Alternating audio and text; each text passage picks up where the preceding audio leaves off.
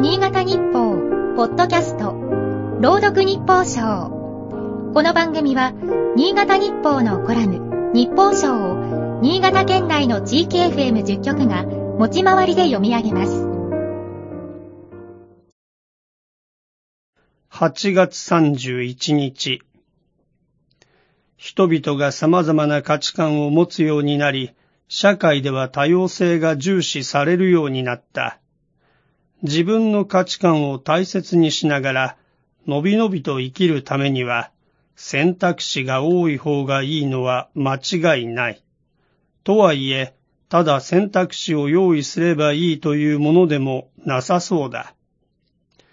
政府は新型ウイルス感染者の全数把握を見直すことにし、個人の情報を伴う発生の届け出を全員でなく、高齢者ら重症化のリスクが高い人に限定できるようにした。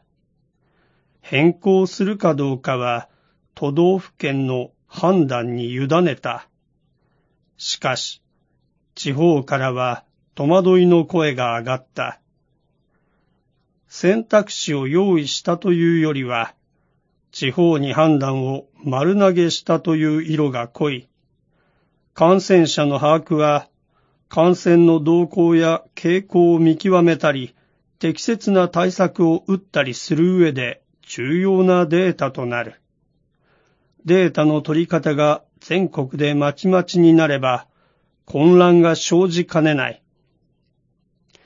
医療機関や保健所の負担軽減は必要だが、見直しの判断を地方任せにしてしまうのは、国の責任を放り投げたと言っていいのではないか。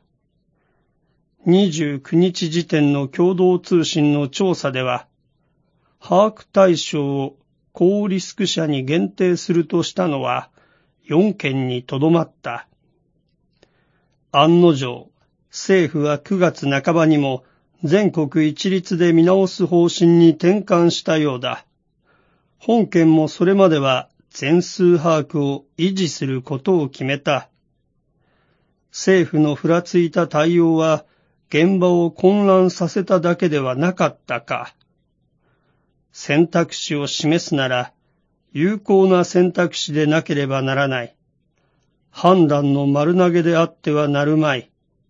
少なくとも感染症については全国で足並みを揃えた対応が必要だろう。